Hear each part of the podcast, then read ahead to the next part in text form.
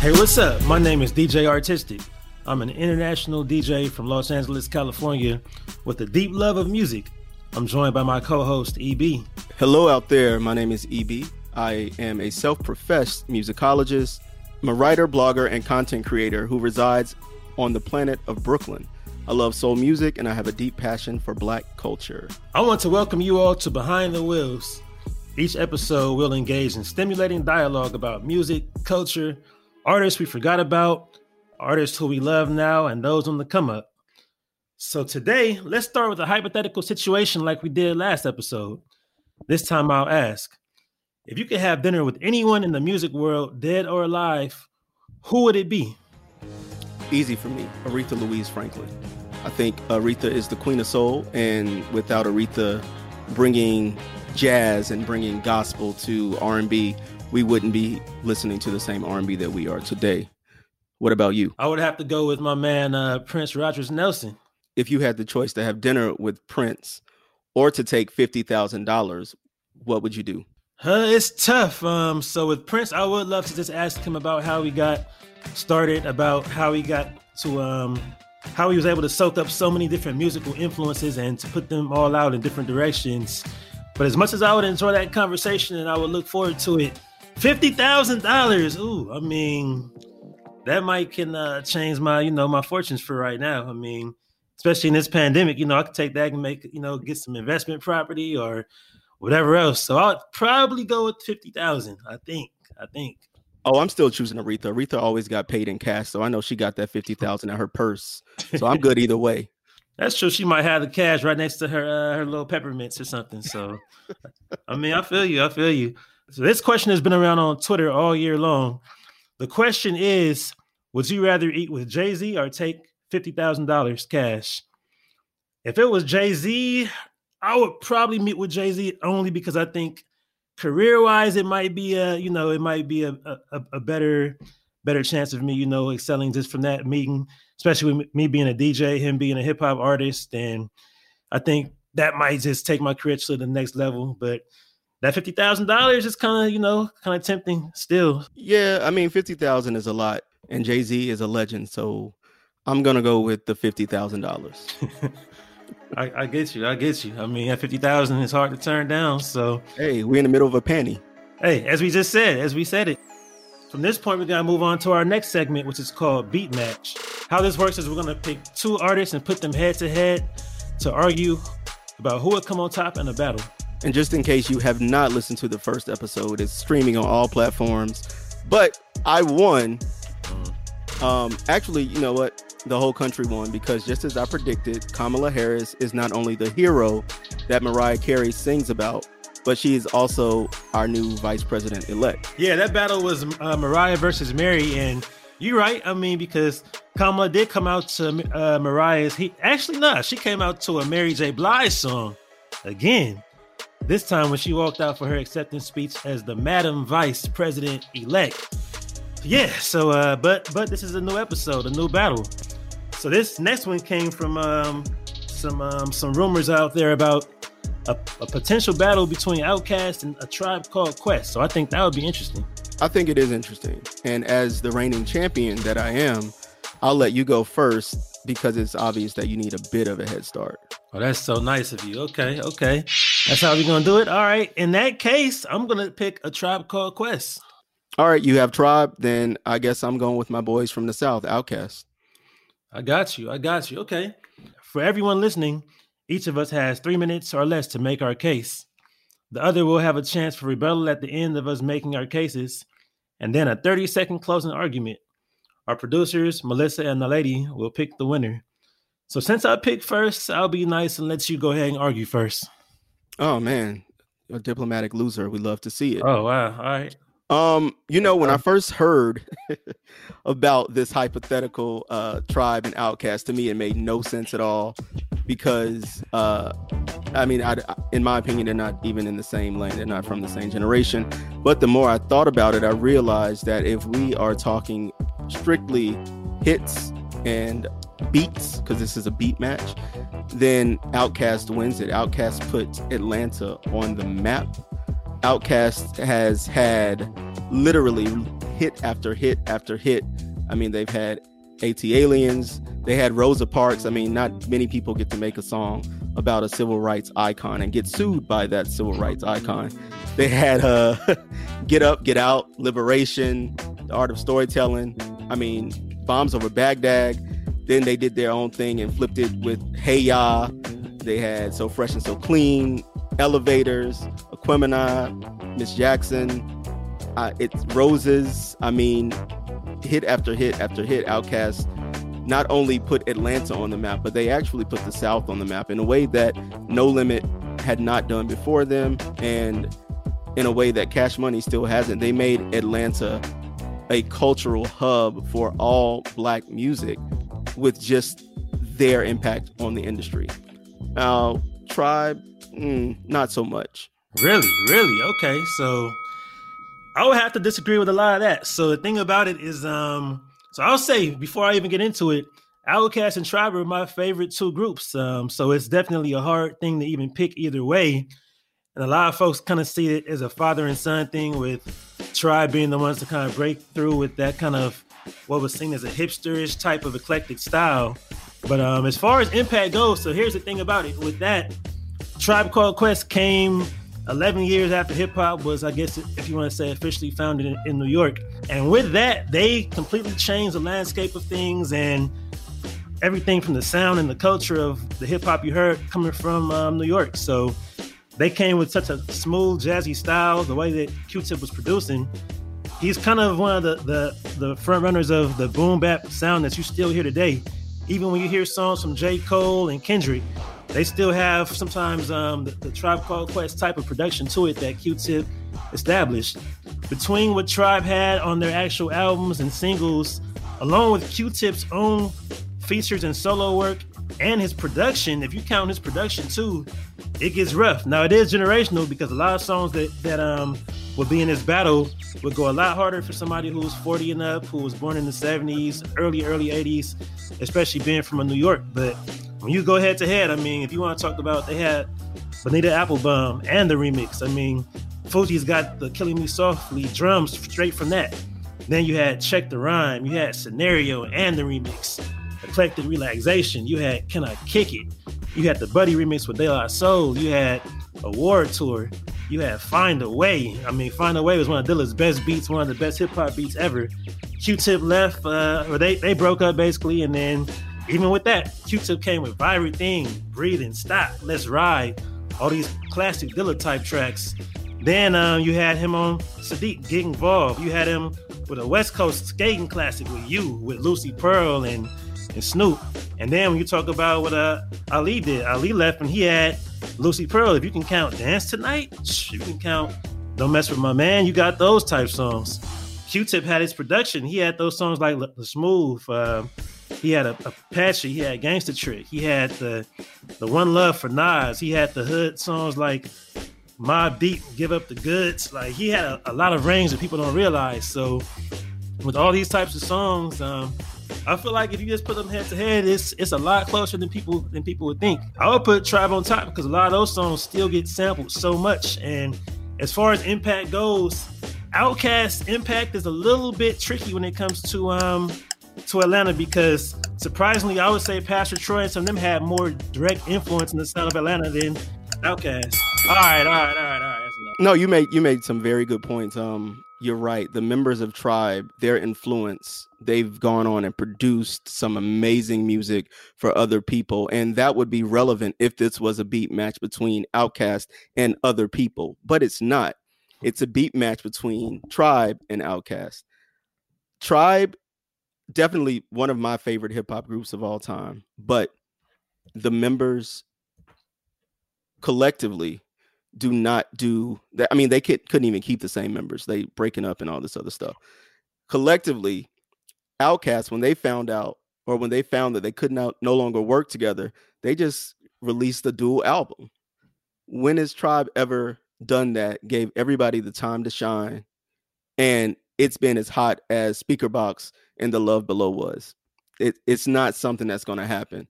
And their impacts, I would say, uh, if Tribe had the impact that influenced all of the East Coast and a lot of the South, because people forget I'm from the South.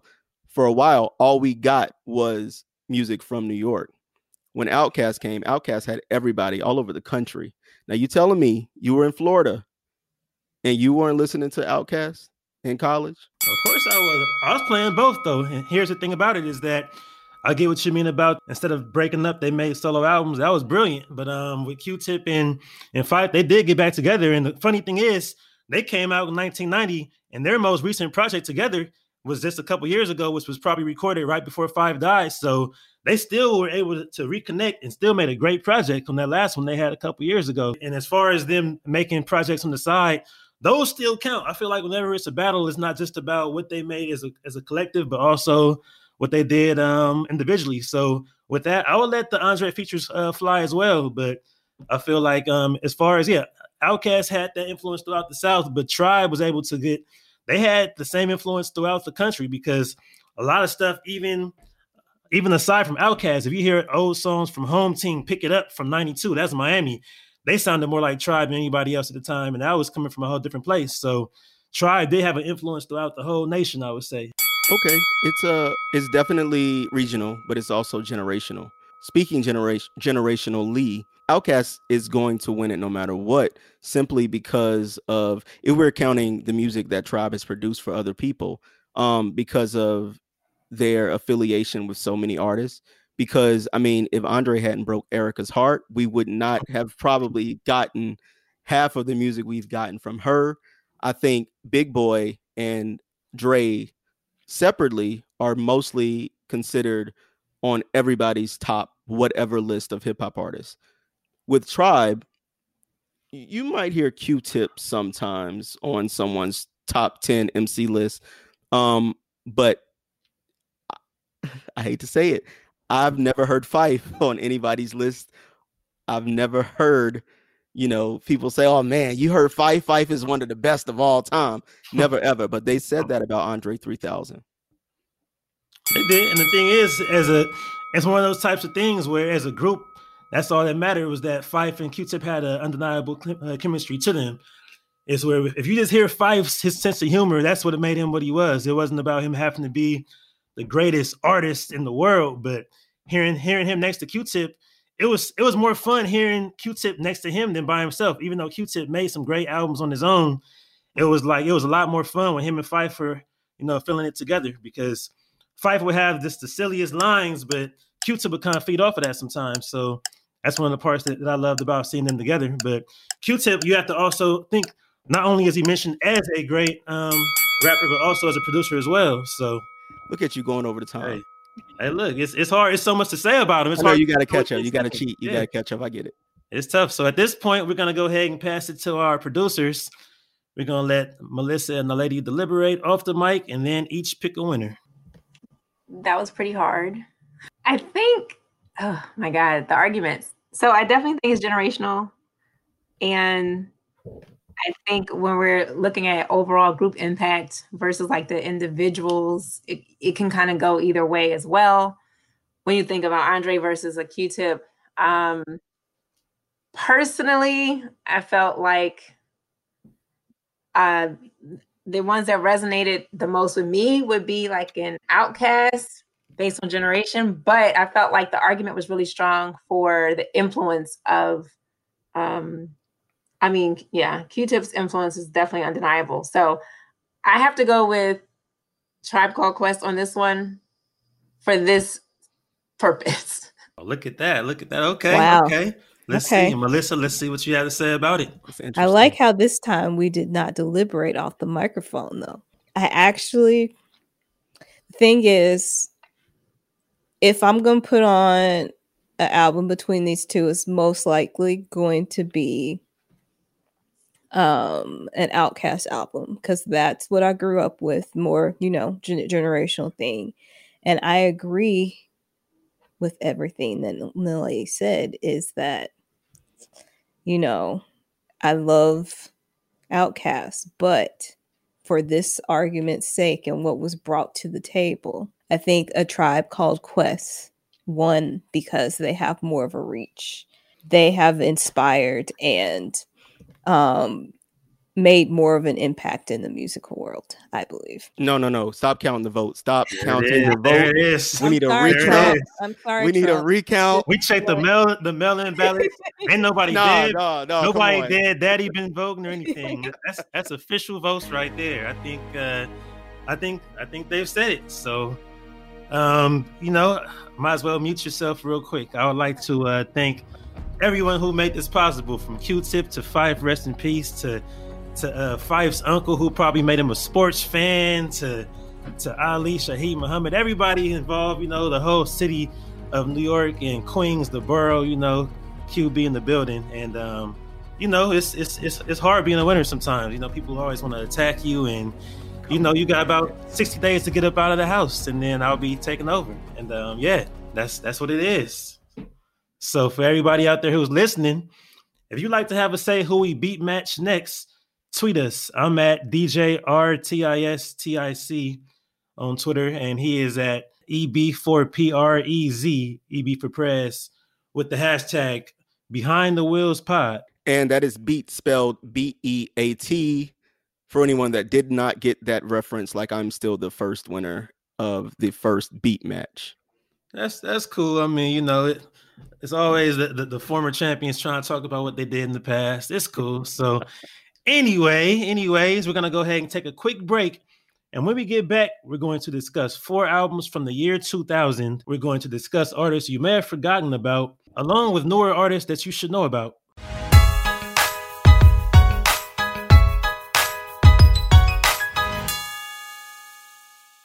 Thank you all for listening to Behind the Wheels. We would love it if you could just take a moment to let us know what you think by rating us and reviewing us on Apple Podcasts. This will also help other people find us too.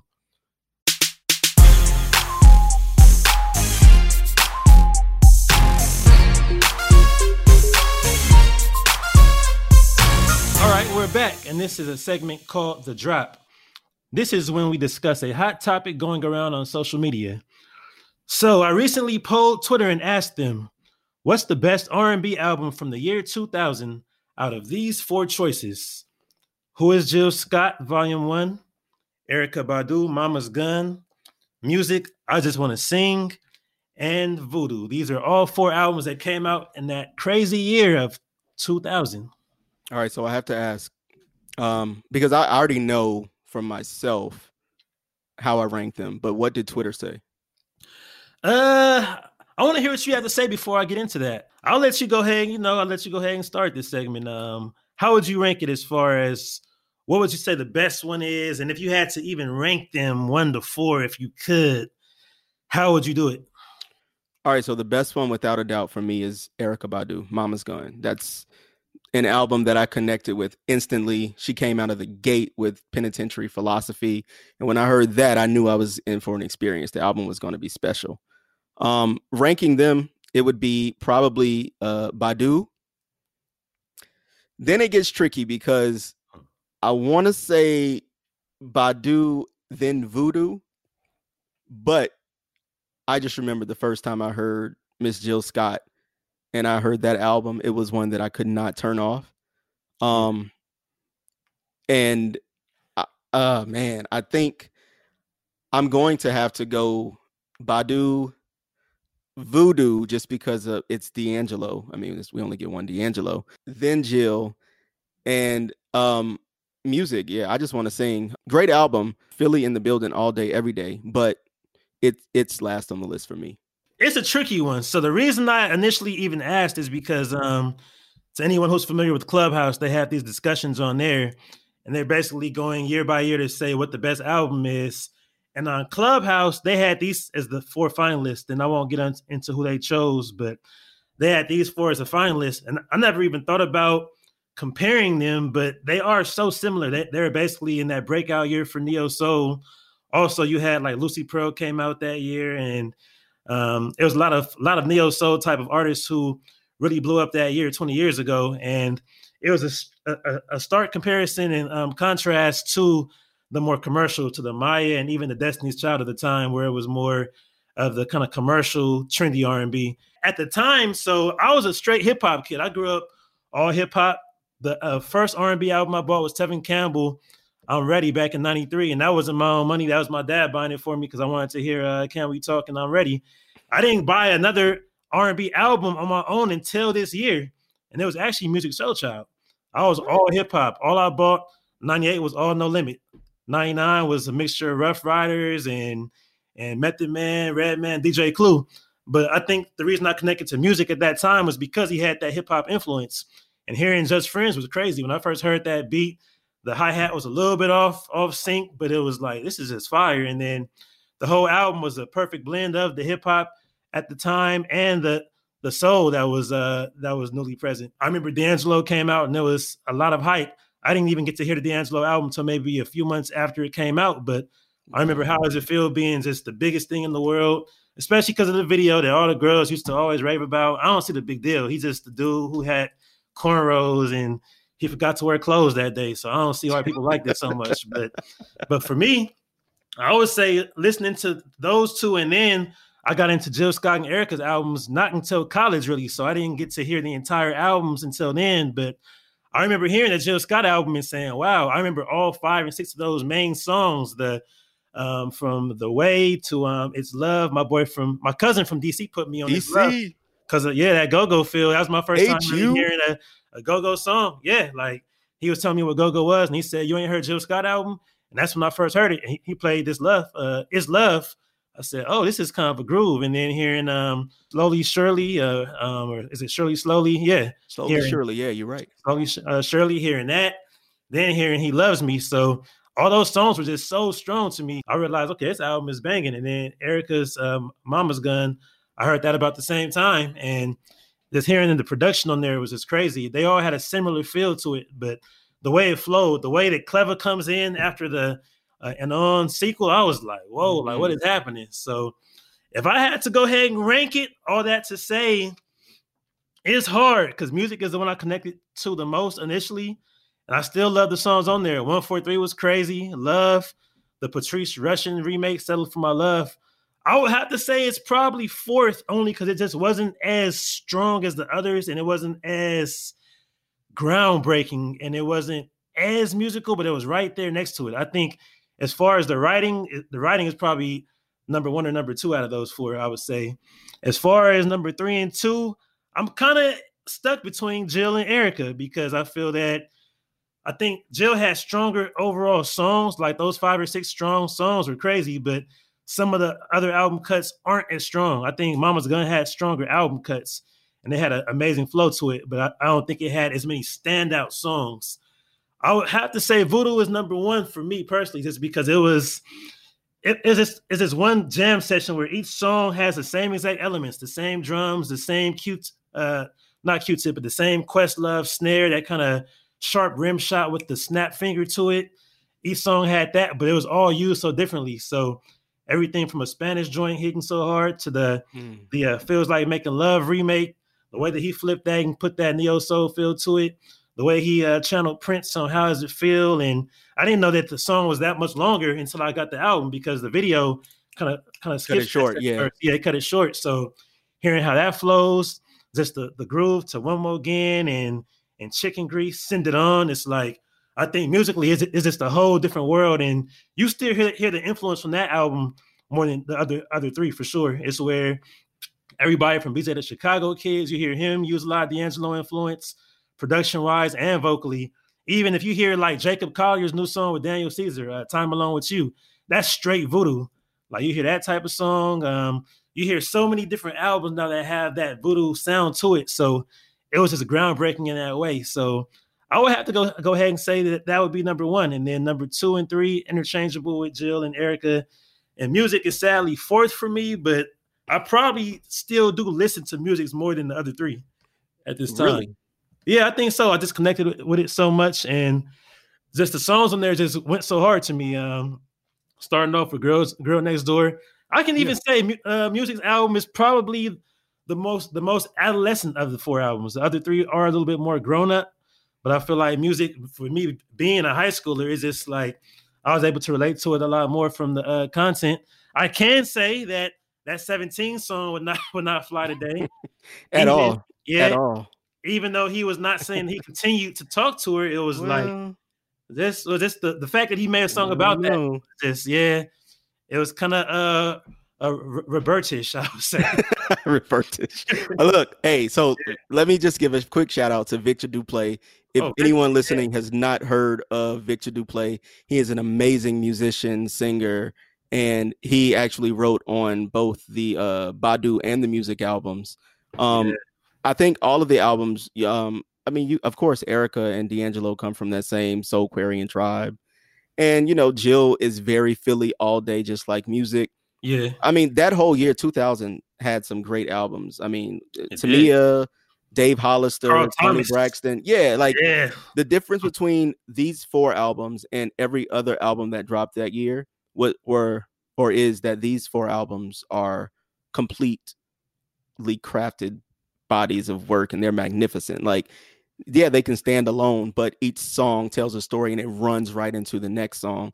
You know, Tamia had a big hit with Stranger in My House. yeah. Dave Hollister had uh, One Woman Man. Toni Braxton was asking Dr. Dre to be a man about it. Mya Case of the. X. Yeah. Hmm. Mya had Case of the Ex and she had the Best of Me song. I mean, Joe Yeah. dropped like one of his albums. My name is Joe. It was like his 15th album with the same title.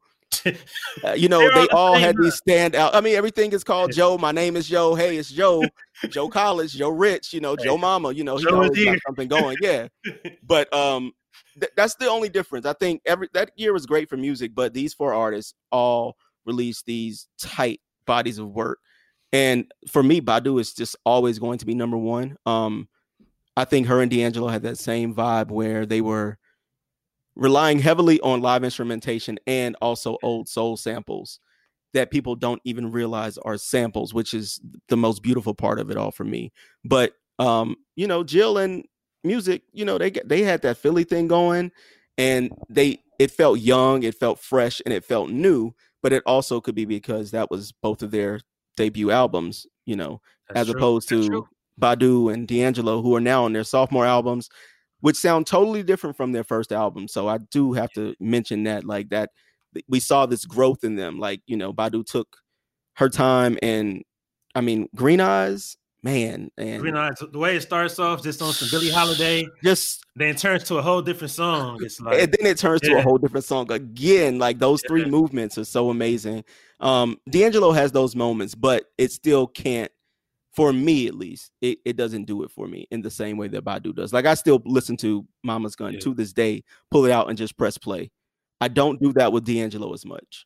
I get that. One one of the things I've heard that I didn't hear until a few years ago, one of the criticisms against Voodoo is someone did say that it felt too much like a jam session. And I understand it. I don't agree, but I get that it does feel like some songs didn't really have Yeah, the same structure. So it's like to me, the other three albums, a lot of songs had more more of a structure to it, and it, even the writing. Like one thing about D'Angelo, we love it. We love his voice. We love the way he sounds, but it's like you really have to have lyrics.com up as you listen to certain songs from D'Angelo because it's like you sing all the melodies, you know how each inflection goes, each harmony, but it's like I don't know what he was saying until I read it because it's like it- it's it, it works perfectly. It's just like it's an instrument basically. He uses his voice as an instrument, but it's like what is he actually talking about on certain songs? That's Yeah, no, I feel. So he's one of the hardest artists to understand. I, and I think yeah, even now in 2020, I could put a D'Angelo song on right now, know every ad lib, every note. Yeah. But if you ask me exactly what he's saying, I have no idea. You know, at least we knew Jill was singing about grits. oh, At you least knew we it. knew Erykah was talking about the bag lady. We knew Musiq was talking about that inappropriate relationship with the 17 year old. Yeah, But you know we still don't know exactly what we know. D'Angelo talked about. He asked you how it felt, and we still don't know what that meant because Yeah. in my eyes, I took it as a church song. Because sometimes when the like Holy it. Ghost enters you, oh, there you know, go. you want to know how it feels. And D'Angelo was just simply asking how it feels. And the reason he was naked was because he got baptized. It wasn't anything sexual. Y'all Well, took it the wrong way because y'all heathens. Well, well, he was over there just trying to, you know, he was in the the body he was born with, the outfit he was born with. That- all y'all hey, just lusting over him. that's, That's, right. That's why he didn't make right. an album for so long. He was, you know, y'all ruined this Yeah, whole. yeah, they did. No, they did yeah. ruin the whole thing. yeah. y'all just some sexual beings out. Y'all all need the Lord. So That's right. You know, so so going from there, um, as far as what Twitter said, so Voodoo got number one with 30.8%, Jill Scott got 27.1%, Erykah got 21.4%, Musiq got 20.5%. And that's all real close. Uh, the highest getting 30%, the lowest getting 20% means that it's Mm. it's still close. Usually Nah. those polls go 85%, 10%. But Yeah, they do, but that's still too close for me. Um, Yeah. I, I don't see how Erykah would come right above Musiq. I mean, Twitter must have been broken that day. oh yeah, so speaking about that, as far as what they said on um the clubhouse debate where they had where they actually uh ranked the albums, they had Who is Jill Scott number one, they had Erykah number two, Musiq number three, and Voodoo number four. And I was kind of shocked at that, but they a lot of the the listeners I think are a little bit younger too, so that might have a difference. But Oh yeah, because yeah, that. yeah, they don't know who D'Angelo is. He was gone for a long time, so yeah, I exactly. that. But also, uh, uh, I don't know how how does D'Angelo come in after Musiq? Musiq. Yeah, Yeah, I even though I, I, as I said, I did buy Musiq before D'Angelo back then, but it's like I don't see how it could really be listed behind, especially at this point, especially with the influence. If you're listening to other artists, Yeah. artists who still sound like D'Angelo to this day. To anyone who's out there listening, if there's anything in the music industry you would like for us to discuss, go ahead and email us right now at behind the wheels pod at gmail.com. This next segment, we'll be rewinding back to artists that you may have forgotten about. All right, so on Instagram, we did have a suggestion from at Crafted Bird Hey, that said, "Can we get a cultural breakdown of pressure?" I mean, wait, wait, wait. Pressure who Splackavelli? listen, S P L A C K A V E L L I E. We got the spelling bee champion. How you how you spell that right without looking at it? Like Listen, for real, for real. I, I Hey. there are real words that I do not know how to spell, but I can always spell Splackavelli. So thank you, Pressure. Nah, um, Pressure was an interesting time in in R and B. Yeah. um, I was gonna Yeah. say that. I mean, basically, so uh Splackavelli was obviously his big breakout hit. Um, he did, however, have a song before uh called Put Your Thing Down. Oh, he did have that song. And uh, you know, it it was it uh wow. how do I say this nicely? It was trash. So then um Yeah. we get we got Splackavelli and the thing about Splackavelli was first of all it's a totally made up word so please do not think it's a real word. So basically he took the word splack Um, like from a yeah, like a for it, he took it from a two live crew song. So I'm thinking Splack you- Plack uh, from that was like 95 South and somebody from the South. Yeah. Yeah, it, Yeah. yeah, yeah. It, it's um, it's it's uh, it's sexual in nature. I'm gonna say that.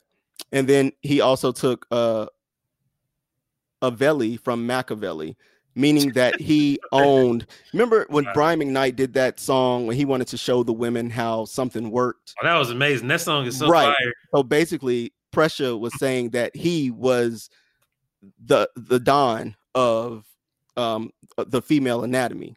Okay. Okay. Um, and it was a hit. I'm not gonna lie. Like Splackavelli was a song that we probably shouldn't have been listening to and singing every word, but I knew every word. I still randomly will spell it.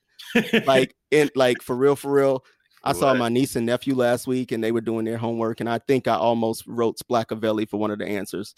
Um it's it's like one of those songs that it takes you straight back to 1990, I think 97, Hey, 98, 98. 98 yeah. takes you straight back to 98 um when music was a bit uh huh soon as you start saying that um that time that, that time period was interesting. I feel like the 90s got real sexual around that Jodeci and mhm. uh, Robert era, but it was still it was it, it got kind of out of hand. Like it was where a lot of the stuff is not remembered as much, but like in 94, so you remember Troop. Troop had uh Spread Your Wings yes and all that. all i do So yes th- yeah, so they had a, a, a album in '94 that nobody even heard because they're trying so hard to keep up with Jodeci and them. Like if you see the cover of it, you would have thought they were DRS or that Death Row had an R&B group. They had the Shades on, the LA Plague, and all that, and they had a song called Poo Nanny.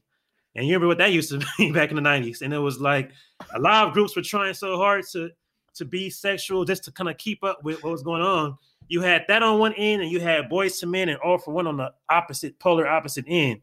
But by Mm. '98, it was where there was a lot of these songs were coming out. So the most comparable songs to um put was it put your put that thing on it? What was it put, called? Put your put your thing down. Put your thing down. The most comparable song I would say to that in Valley was probably Link. What you gonna do? How would you like it if I hit you Oh. with 69? So this Okay. whole era of 98 uh, R&B, it was all these guys who, who had, I also call it the what what era because 98, 99, the main ad lib you heard was what, what, what, what, what. All these songs. And it's like, I used to hate that ad lib so much. They all used to do it. So it's like in that same era, I feel like a lot of these groups came out, these solo artists came out with these songs. Adina had to, I mean, she had the t-shirts and panties, and that's classic. Yeah. Still love some t-shirt and panties, but it, Oh no. thinking back, Adina's queen. it was definitely a raunchy song. So hearing the Splackavelli type songs, it was like it's it's definitely great in a novelty sense. Like you had to be there in that moment to understand where R and B was at, Very true. and you had to like it when it came out. Like you talk about your nieces and nephews, if you played that song for them, they'd probably be like, "What is this, Uncle?" Like they they would not understand anything that's going on, and I'm glad. yeah, Um, I don't think even in 1998, a lot of people understood a lot of what was going on. yeah. Um, but he made it, and you know, everybody gets that one hit, and that was Pressure's one hit. Like it was Splackavelli. You were talking about Adina Howard earlier. Adina kind of opened the door for songs like that She for did. women. for and I- for sure. I liked when women did it better because it didn't sound as nasty. That's like true. even freak That's like true. me wasn't nasty to me. I was like, oh, she It's a just, vibe. she yeah. just wants somebody to match her match her speed. You know, like what's wrong with that? yeah. Splackavelli, uh, even like, I mean, first of all, he's talking about cheating for real, for real. yeah, he's, he's talking, talking about about that side. A woman who has a man who is a provider and a good man, probably, I don't know.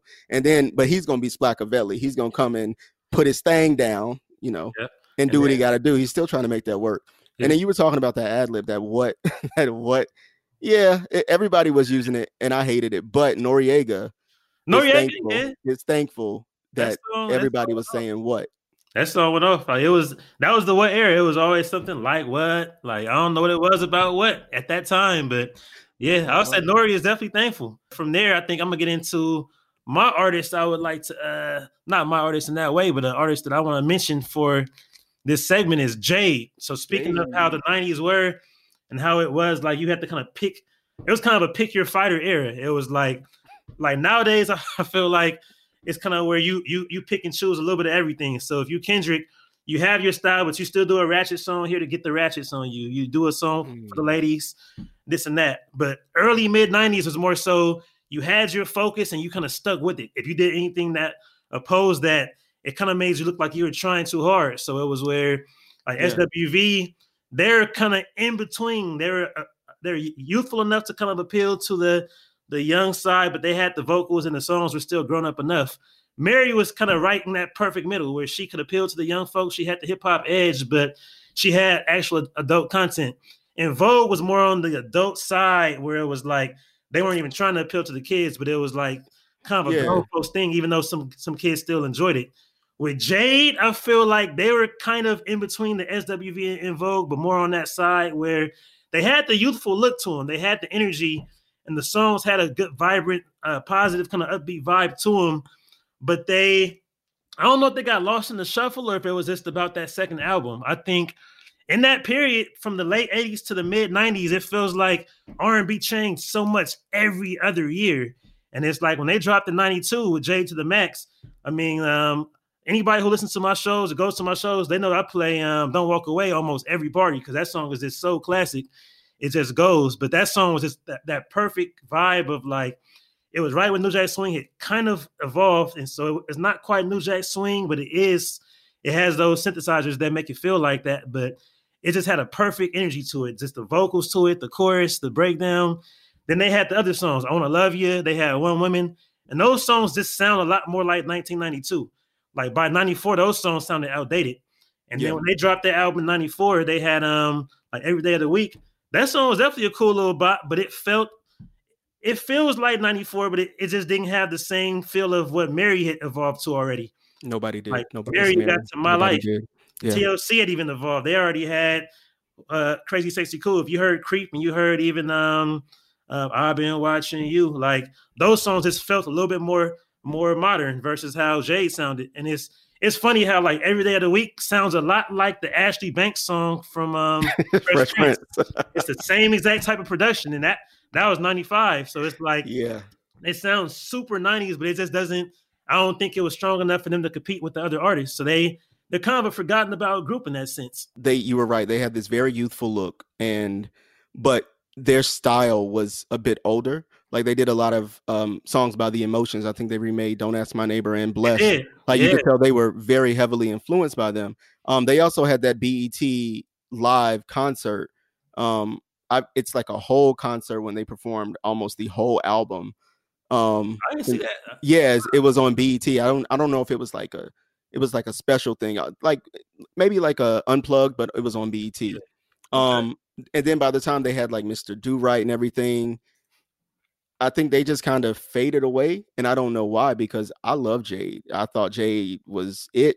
Um, but I think at the same time, the, the industry was so saturated with it women was. in R and B, especially groups. I mean, you mentioned. SWV and En Vogue, but we also had Xscape, and then we also had Cleopatra. Then we had Black Girl. Yeah, like Black girl, 90s girl. Listen, wow.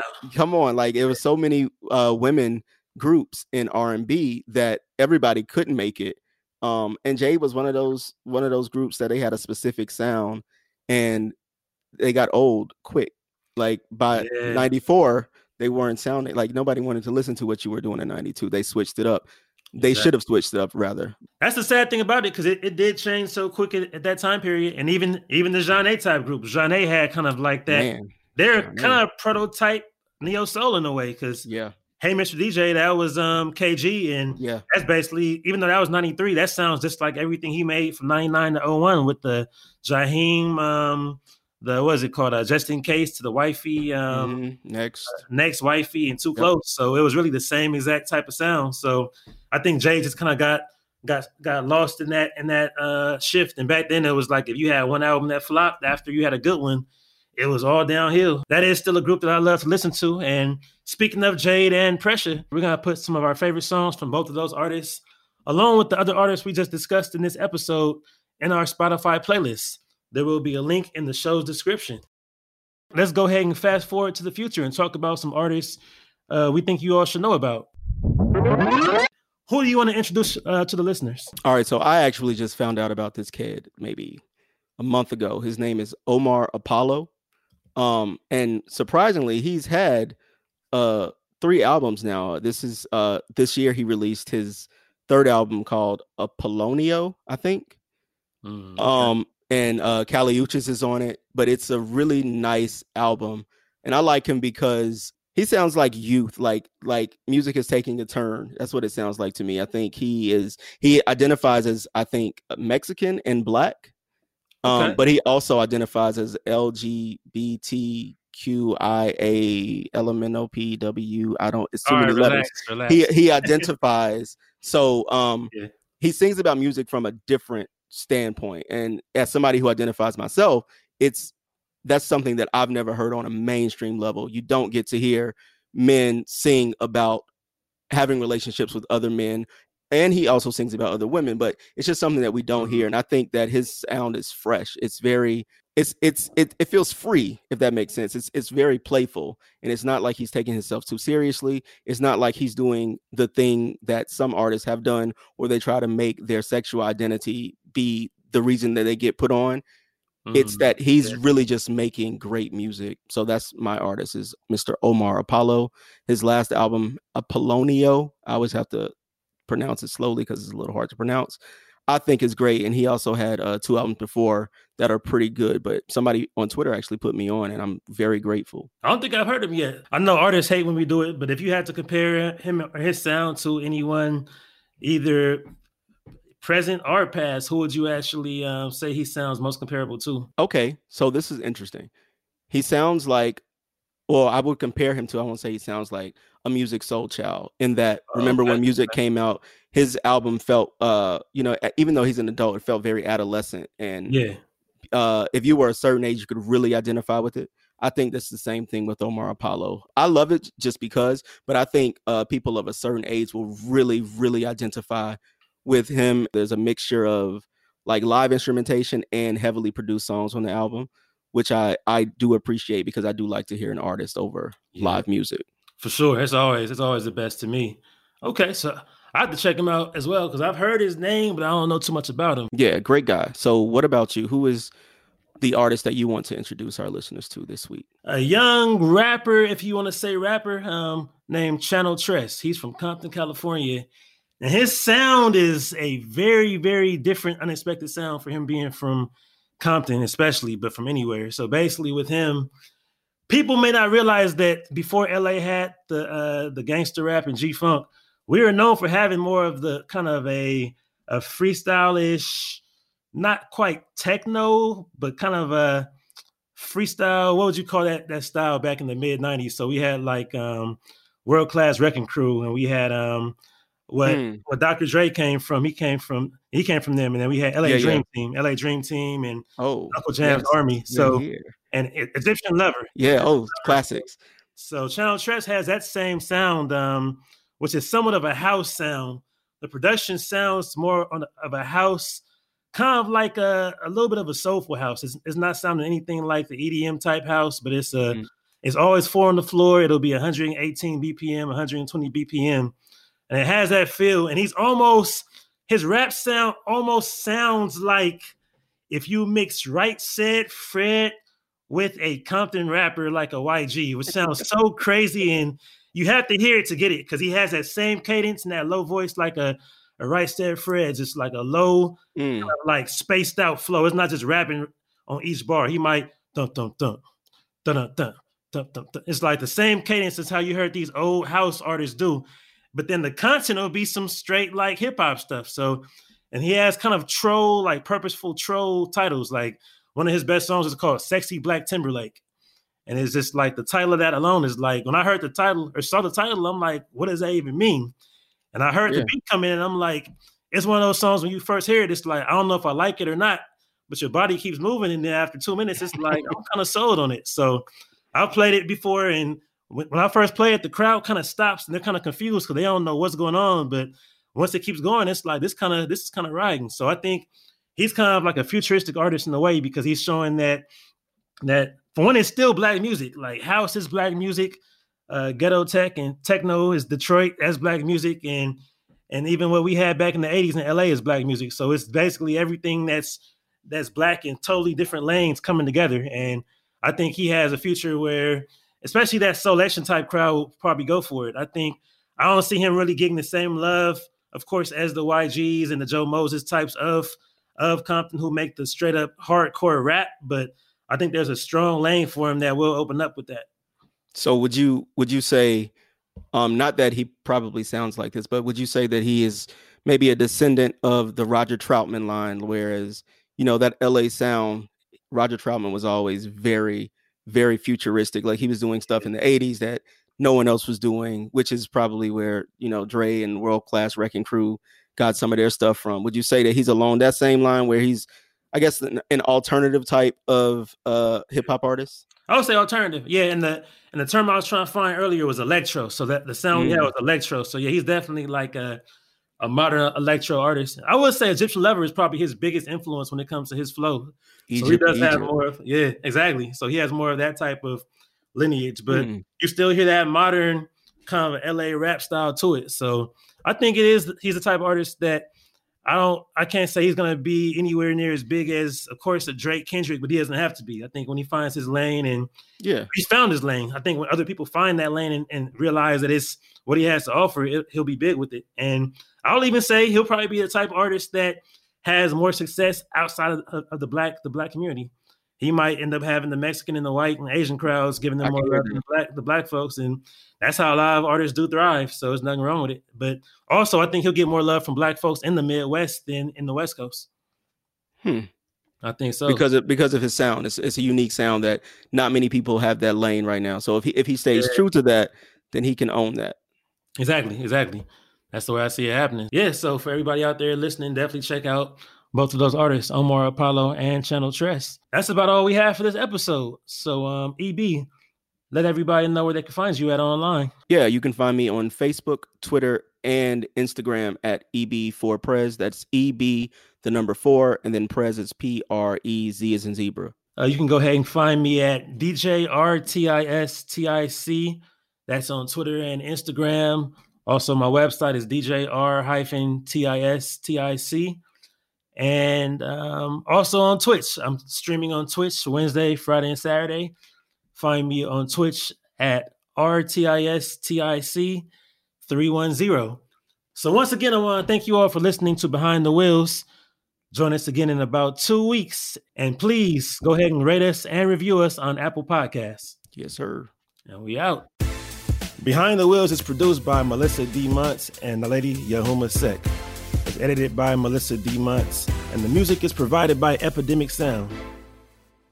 We can keep it going. Do you guys need any a break or water, or anything? Uh, just gotta wipe the champagne off my face from you know champion. Gotta oh man, Wow. champagne up in the oh, sky. okay, wow, Yeah, yeah. woo, all right, uh, roll Yeah. the tapes. Yep. So all right, Wow. all right. It's out of my eyes now. I can see. I can read the uh the notes. So all right, let's get back to it.